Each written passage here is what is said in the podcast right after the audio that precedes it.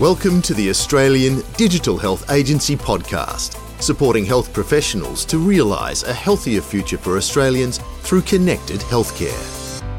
Hello and welcome to the Australian Digital Health Agency podcast. I am Dr. Andrew Rochford and I will be your host for today. Before we begin, I would like to acknowledge the traditional owners of the land on which we are broadcasting from and in which you are listening. I wish to acknowledge their continuing connection to land, sea, and community, and I pay my respects to them and to elders past, present, and emerging, and extend the respect to any Aboriginal and Torres Strait Islander peoples joining us today. Today, we're going to be talking about cyber security, and I am joined by a wonderful panel of experts that are going to help answer those questions that we have. Firstly, Donna Alexander, who's a cybersecurity professional at the Australian Digital Health Agency. Greg Gebhardt, who's the senior trainer for e-safety commissioner. Ben Wilkins, who is a clinical reference lead at the Australian Digital Health Agency and a pharmacist. Ben also serves in the regulatory, public, and not for profit sector. And finally, Brianna Mewad, who is the provider adoption lead with the Australian Digital Health Agency and a former practice manager. Thank you so much to everyone for joining me. Firstly, I want to start things uh, with a big question Why are we talking about staying cyber safe and keeping up to date this year? And I might start with you, Donna. Thanks, Andrew. One of the biggest things that has changed for everyone globally is the COVID 19 pandemic. That's pushed a, a, larger number of people online to access things like telehealth services. There's actually been an associated increase in online scam activity. The bigger the pool of targets, the more activity we're seeing in this cybersecurity space.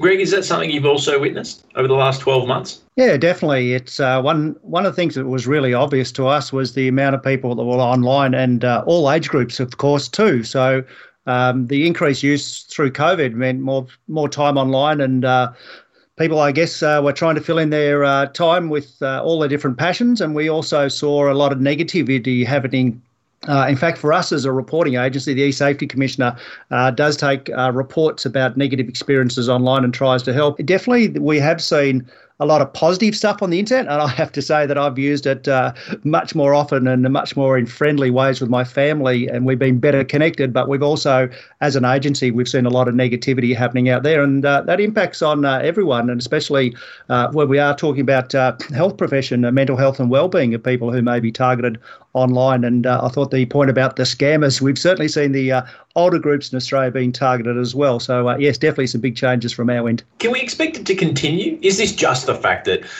you know all of us are online more uh, the volumes increase and so just there's more opportunity for for these types of attacks to occur and do we expect this to continue or do you think this will something that, that will will pass well just briefly from my point i'm interested to hear other people's uh, views on this is um, i think uh, we're probably seeing uh, a lot of the cyber attacks and issues relating to emotional parts. So when we talk about scammers, we saw the bushfire scams, uh, we saw um, scams uh, targeting uh, those who are um, taking money out of superannuation. And then the COVID came, and we're certainly seeing scams at the moment around uh, how to fast track to get the vaccine, paying money in those areas.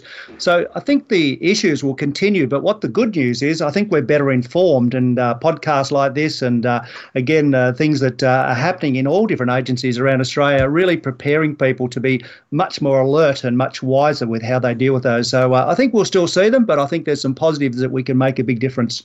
Ben, do you have anything to add? Yeah, thanks, Andrew.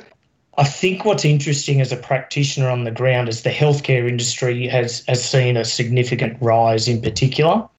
Uh, and that actually began with uh, in COVID times uh, back in March 2020. It filtered through European PPE suppliers, uh, it affected hospitals in the States, and even recently, we've actually seen the same type of activity in Australia.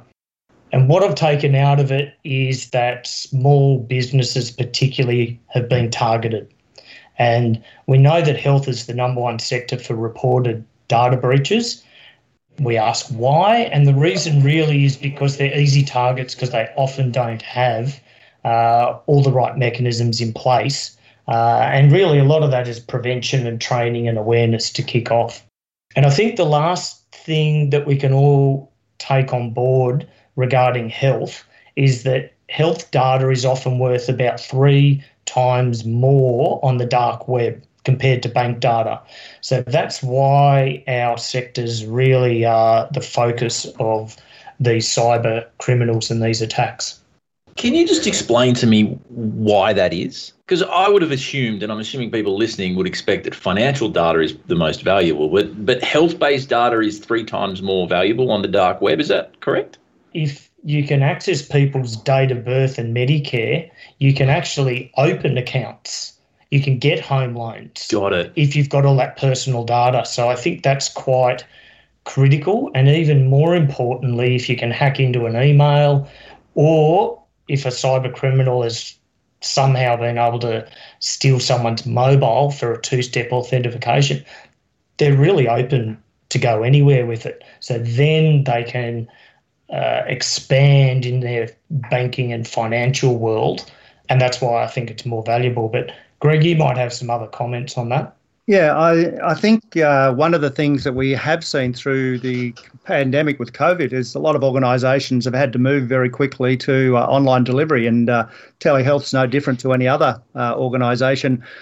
And in some cases, people did amazing jobs in a very short time. Those key essentials in life were put together quickly. But one of the things that did happen is when people moved across, uh, they didn't get time to really flush out how their policies and procedures should be put in place. And uh, I think that was something that criminals sat on as well. That uh, perhaps in the rush, maybe people haven't got these systems in place really well. And uh, certainly with uh, identity theft, uh, which has certainly grown uh, over the last 12 months as well, getting personal information. And um, while I'm not an expert in the healthcare uh, area, I would imagine there's a lot of personal information that could be very valuable uh, getting into those areas. Donna? Yeah, I um, have also read a lot of similar reports on the the huge value of health information compared to other types of information. I think it's because it's actually a bundle of information all about you rather than being a single piece of personal information such as a credit card number. It's yeah, your full name, your date of birth,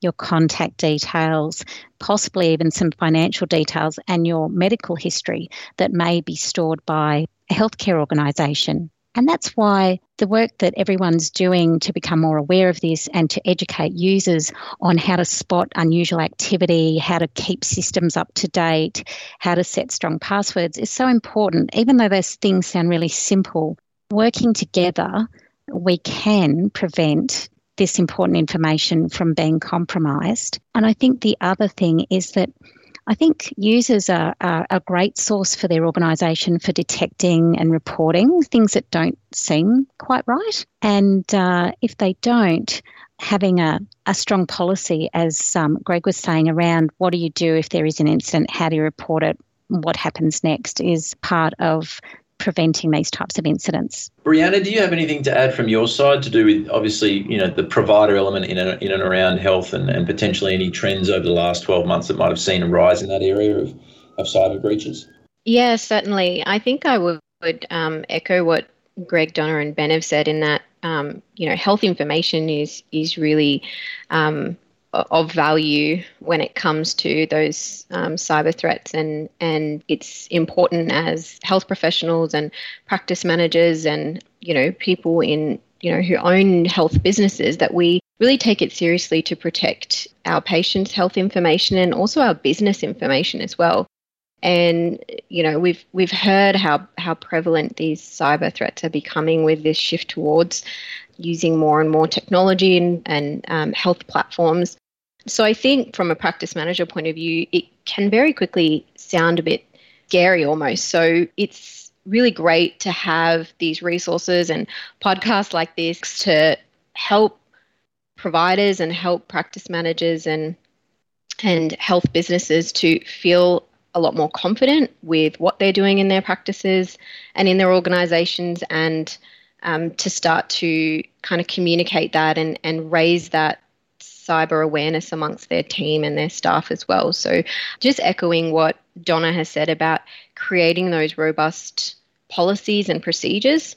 Um, and I think it's this shift of thinking from moving away from, you know, this thinking of, you know, the, the IT firewalls and the, the IT computer systems will protect me, but um, starting to think a little bit more from, you know, this uh, knowledge and awareness amongst the staff and amongst the team in my organization is really what's going to protect us as well, not just our firewalls. So, yeah, just I think it's it's great to have sort of these resources where we can start to um, produce uh, better policies and procedures for our organisation. Ben, picking up on Brianna's point there, uh, a lot of the complications actually come from people and clicking on emails, and so I think it's really important not just to do the awareness and training, but but really it needs constant reinforcement because people aren't going to hack into your system every hour, but people click on emails every hour. Yeah, and I think that's really um, what it comes down to is being aware of you know what we're doing on a day to day basis in our in our workflows in our um, practice day to day that is putting our uh, practice at risk or putting our organization's data at risk. Um, and uh, I think, building on your point, Ben, we don't think it's going to happen to us. We think might be something that we're hearing about, but it's just not going to happen to us. And it's not until we have a near miss, there's an incident, or we hear about somebody in our local community maybe where they've had a scenario that really it wakes us up. So I think it's sort of one of those things that is now people are realizing, and, and especially health organizations are realizing, it's a very real issue, and to not wait until something happens and to really be proactive about uh, training and educating staff and, and looking at what your day to day workflows are and trying to identify those risks day to day for sure. Greg? Yeah, I totally agree. I think uh, sometimes we do concentrate around the uh, IT security and our virus protection and etc. But uh, and it's so sophisticated. There's times when I get emails or messages that come through that um, I have to read them two or three times uh, to really decide whether it's real or not. And I think anyone can get caught out in here. And the sophistication sometimes has it matched to a document that may be sent to you to ring a number, and then you're actually uh, speaking on the phone to someone. So it becomes personalised, and you're a bit more trusting. So you guys have covered off on, on a lot of different elements there. I think are hugely valuable, but but bringing it in to, to try to now start to move towards those tips that Brianna was talking about for people that are listening to to get a better sense of you know where do they really need to focus their energy um, and their um, the importance of of different elements of their cybersecurity. Can can we work through, you know, what are the most important aspects of cybersecurity? I might start with you, Donna. Thanks, Andrew.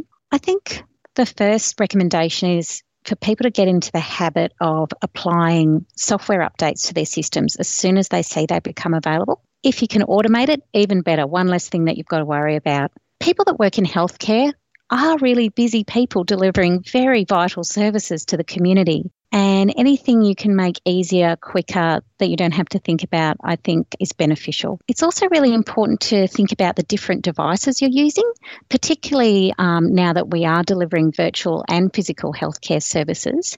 You may be using some devices at home, others at work. Uh, if you can, it's great to keep those separate, but understanding, you know, that's not always possible. It's really important to check that all of those devices are up to date and secure. So they're all protected by strong passwords and other software such as antivirus or firmware is all up to date and protecting that information where, wherever you're working from. And finally, I, I think that there's a real benefit to doing this in terms of it's not only protecting health information that you use in your work, but these are tips that you can apply to your personal information that you're using outside of work as well. And I think that if everyone starts to do these things, it has a really cumulative effect. And by sharing tips and things that have worked well for you with others in your workplace is another great way to raise awareness and help educate others on how simple it can be to keep this type of information safe. Greg, can you add to, to some of those important aspects of cybersecurity from your point of view? Yeah, I definitely can. I uh, really like to focus on the point which uh, Donna said towards the end there about uh, personal use of technology because, uh, you know, somebody could come through your personal accounts to target your organisation. Uh, there's plenty of ways for uh, cyber criminals to uh, work. And uh, as we're saying, they are quite clever in those areas. So uh, that security part is really important. Having good passwords and strong passwords. One of the challenges with passwords is that we've got so many different apps nowadays, so many different websites, so many different work roles protocols that we might have to remember 40 or 50 or 60 different passwords. it's uh, almost impossible. So we tend to get a lot of people uh, for some different reasons, use the same type of password, and that's really high risk if your password in your workspace is very similar to your personal space. So, um, being a bit smarter about how you manage passwords and uh, having different passwords for the really uh, important or secure spots as uh, well. But I think that's the other thing is within your organisation, knowing who to go to, where to get support, and uh, if it's uh, external use, knowing who to go to and who to speak to in those areas is just as important. Ben? Thanks, Andrew. Just picking up on Donna and Greg's comments, uh, I just wanted to add the software updates are always interesting because practitioners uh, at the coalface often find the updates impede their workflow. But I think it's forgotten sometimes that the updates also have a security component around them. Uh, and that's why I think if you come from an ethos that you can't risk downtime, uh, you've really got to practice stringent hygiene around your updates uh, and make sure that you're regularly on top of them for all of your programs. And it's more than just your antivirus and, and updating your prescribing or dispensing or, or clinical software. And I, and Greg, the passphrases are interesting, and there's a digital health e-learning program that's available on the passphrases, which is quite enlightening because it's very different to the traditional approach that a lot of people have. And I recommend to have a look at that. Uh, so I think the practices worldwide are changing because the threat is so real and constant. Uh, and, and that's why it's really important to keep that IT hygiene up to date with your prevention, your detection, and how you respond. Brianna, in your role as a, as a practice manager, I mean, how easy is it to, to put all these into place and, and to keep up to date and, and to have, you know, all these different checks and balances in place? Yeah, look, that's that's a really good point, and um, especially as as Donna mentioned, working in in the health sector is is really fast paced, really high volume. A lot of the times we we don't have a lot of time to give. And unfortunately, I think sort of cybersecurity might fall into that. We'll worry about this later basket. But I think the biggest thing is to just get started. And what we realized as an organization when we first started on our journeys to just have the conversation as an organization, as a team, and really delegate roles and responsibilities for cybersecurity. So, whose role is it going to be to keep up to date? Whose role is it going to be to review our policies? And who is going to look after those, you know, day-to-day workflows and and ensuring that we regularly audit what we're doing and, and ensure that we're picking up on any potentially bad habits and things like that. So first tip would be from a practice manager point of view is certainly identify roles and responsibilities. Don't leave it in the hands of your IT providers alone. It's really important that everybody understands that it's everyone's issue um, and that all of us have a part to play in in cybersecurity and, and protecting our, our patient and practice data. And then the next thing would be, I think, a, a good example would be putting in some protected time in your calendar. So, whether you're making a standing agenda item in your regular uh, meetings or um, having it pa- form part of your regular communication um, as a practice, um, whether you send out emails or whatever your regular communication method is, build cybersecurity and that conversation into your regular communication.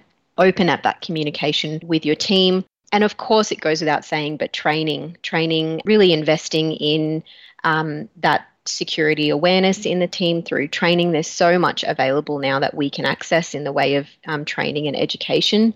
And we sort of talked about it in a sense of, you know, we would invest in protecting our physical building, so with security um, of the building physically. Um, so it's important that we also think about that in the sense of data as well, protecting our data um, and and needing to invest time and um, energy and resources in into that as well. It's just as important as that that physical security that we put in place as well.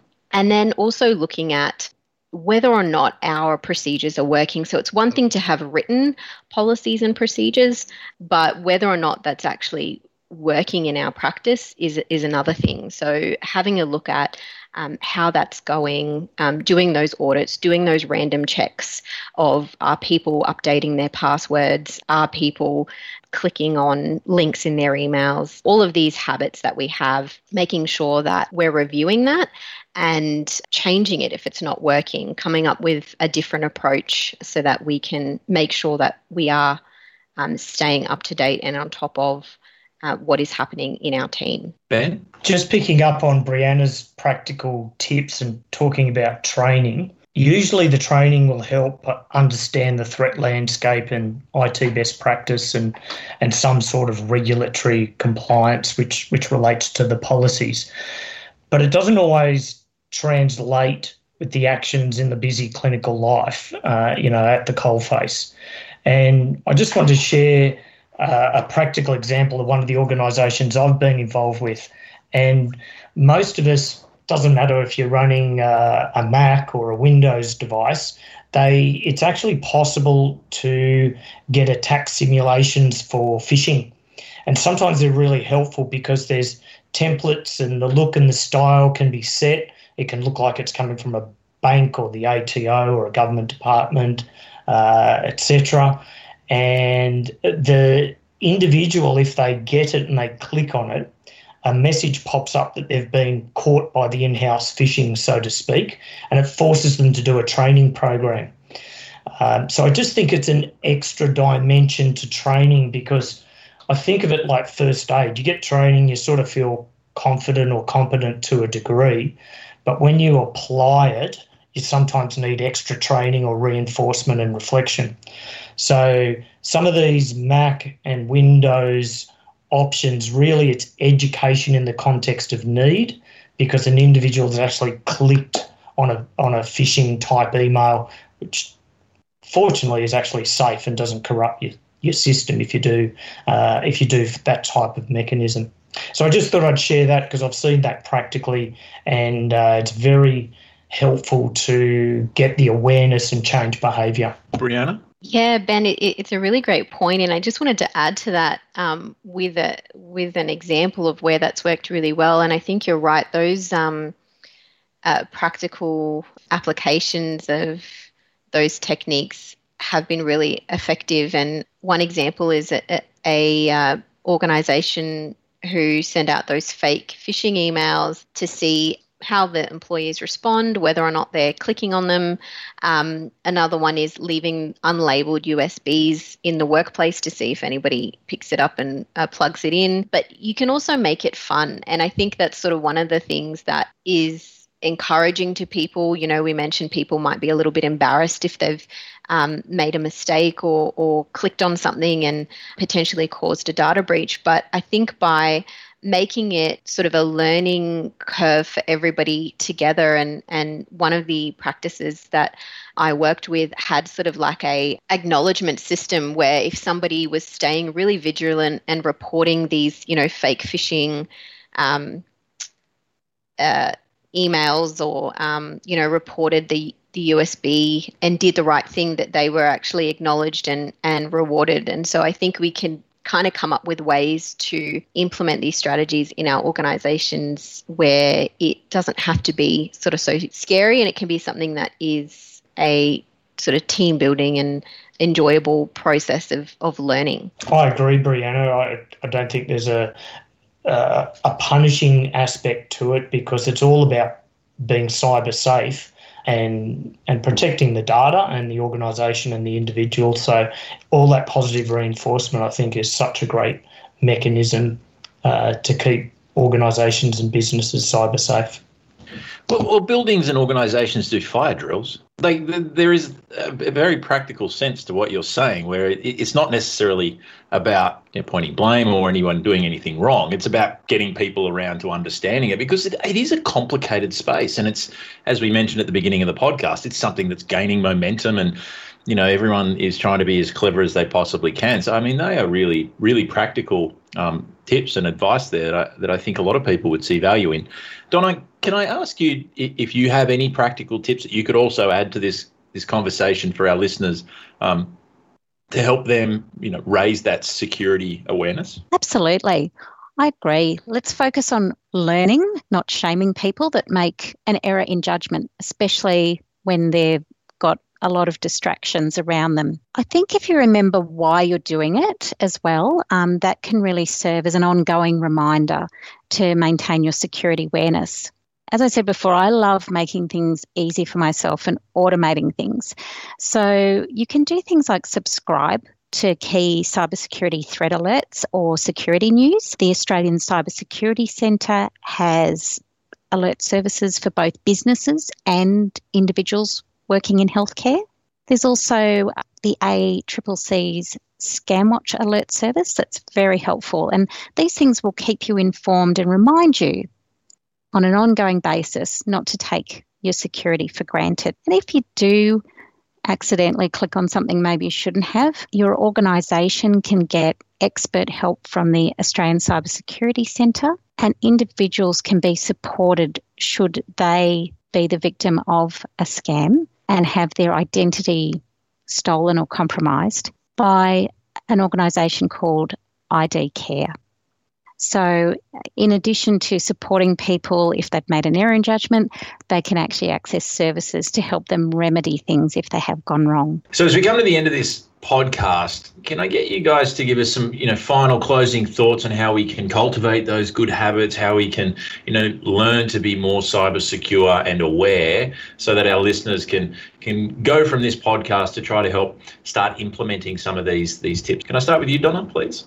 There's a lot of great tips out there on cultivating good habits, both technical and non technical. The key to it all is small, doable steps that lead to improvements over time. I think it takes three or four weeks for all of us to take on a new habit and actually embed it as a, a routine behaviour. And by understanding some of the consequences, setting reminders, automating where possible, and identifying tools that will help you, such as maybe a password manager or experts that can give you the advice you need, I think that we can all work together to create that shift in awareness and embed the good habits that protect valuable information, both health, work information, and our own personal information that we want to keep safe from cyber criminals. Ben? We all know that good habits are hard to find at times.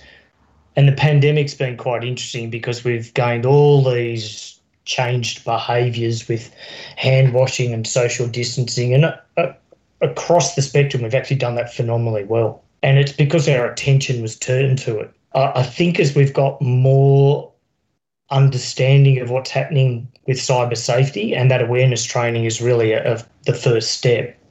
Uh, and getting your policies in place so that you know how to respond. But I really feel it's the behavioural change and the shift in awareness which is the primary component that we need to take on as individuals. Uh, and then that can filter through our business. And we let the IT guys do their protection with the hardware and the, the software, but we just need to be very careful on what we do on a day-to-day basis as individuals and and that's really the behavioral shift that I think we need to have in the front of our minds. Greg? Yeah, I think as a closing message from me is that uh, we need to think about this as not about making changes set and forget because we are going to see new risks coming out. We are going to see new issues. And really, I think a key component of what we've been talking about today is lifelong learning. It's a journey, and we'll have uh, evolving change all the time, and we need to keep upskilling ourselves. And that's really been a major focus for the uh, e-safety commissioner. Uh, our uh, early early years program now is focusing on online safety for one to four year olds. Uh, so it's it's really young. It's looking at behaviours. We've mentioned that several times. It's how we use the technology.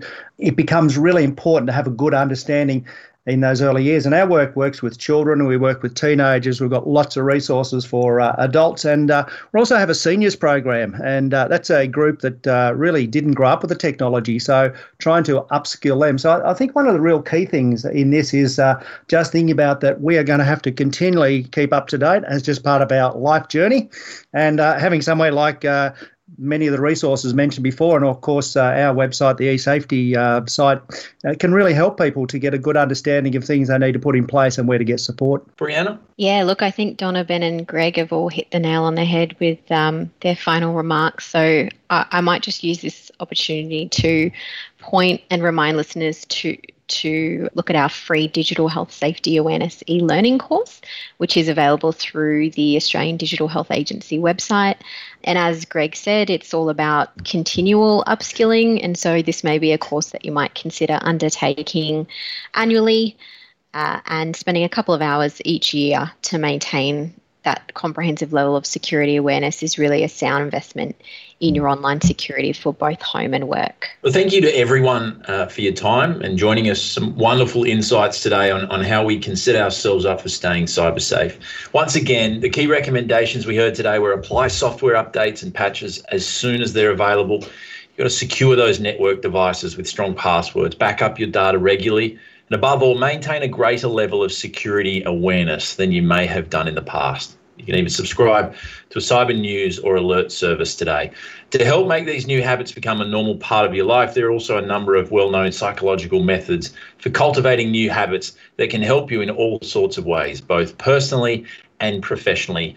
Once again, thank you to all the panel members that joined us today. Uh, thank you for listening, and on behalf of the Australian Digital Health Agency, we'll catch you next time.